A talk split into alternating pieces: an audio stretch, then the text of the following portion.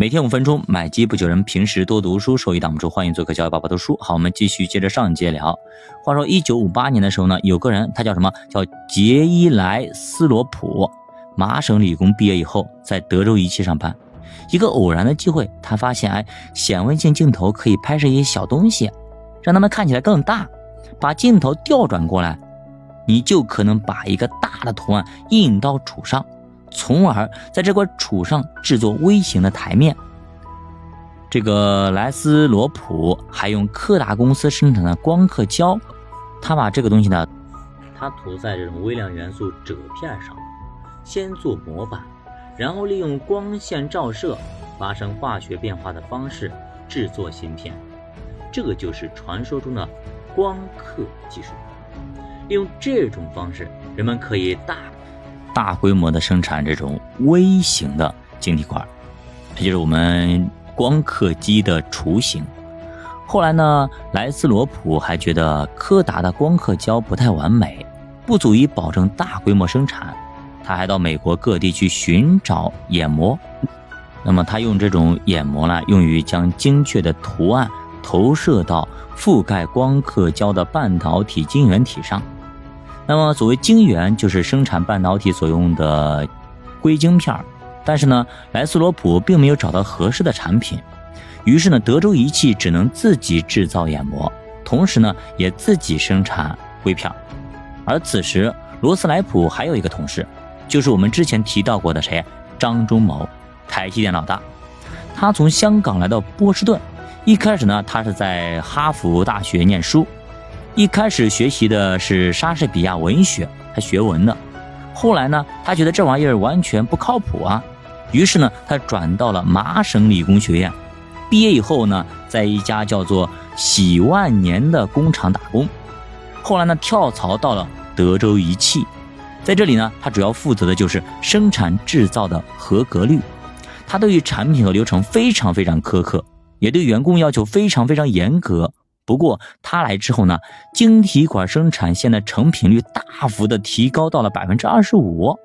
随后张忠谋也被任命为整个集成电路业务的主要负责人。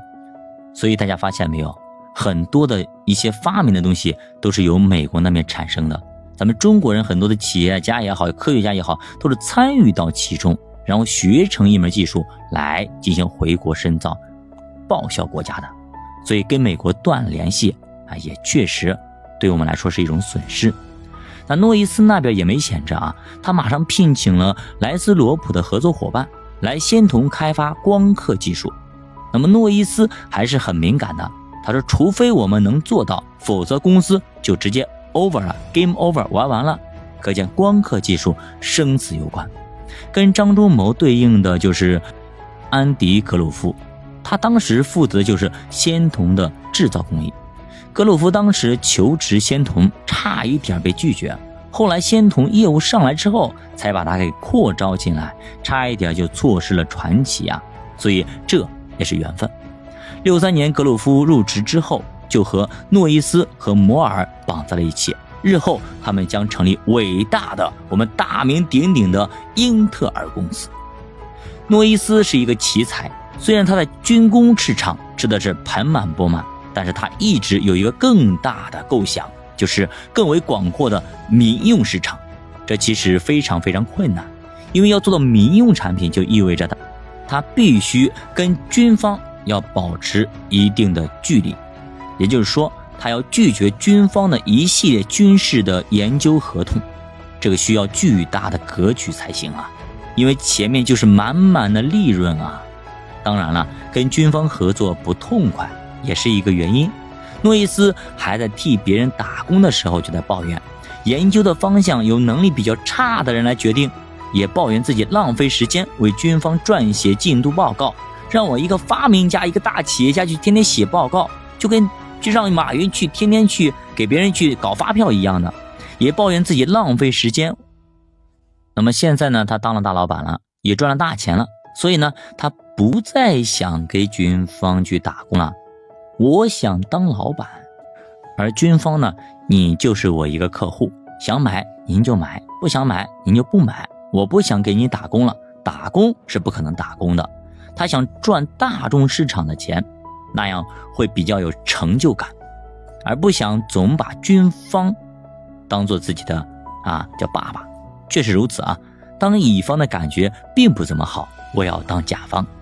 当时诺伊斯在想，很多技术已经用于了民用市场的产品开发，比如说芯片放在助听器里边，这其实已经成为了可能。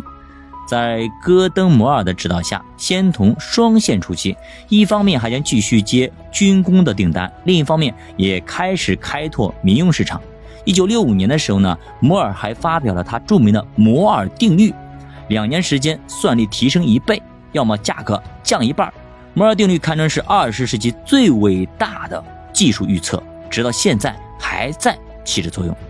后来的诺伊斯果然赌对了啊！美国国防部长麦克纳马拉对军事采购进行改革，造成了电子行业的萧条。仙童的转型似乎有先见之明，它也是第一家为民用客户提供芯片的完整产品条线的公司。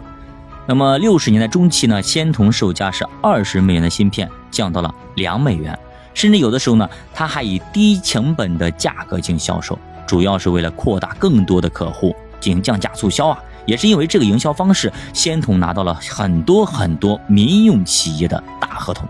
比如说，一家计算机公司，六六年的时候在仙童订购了两千万只芯片，这是阿波罗计划消耗的二十多倍。仙童占据了计算机需求的百分之八十啊。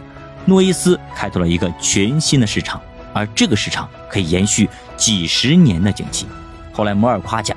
他这样说：“他说诺伊斯的降价策略和仙童的技术同样具有重大的创新。那么，用仙童小试牛刀之后，诺伊斯和摩尔又将创造怎样的神话呢？那么，英特尔又是如何产生的呢？咱们下节继续接着讲。小白读书陪你一起慢慢变富，咱们下节再见。”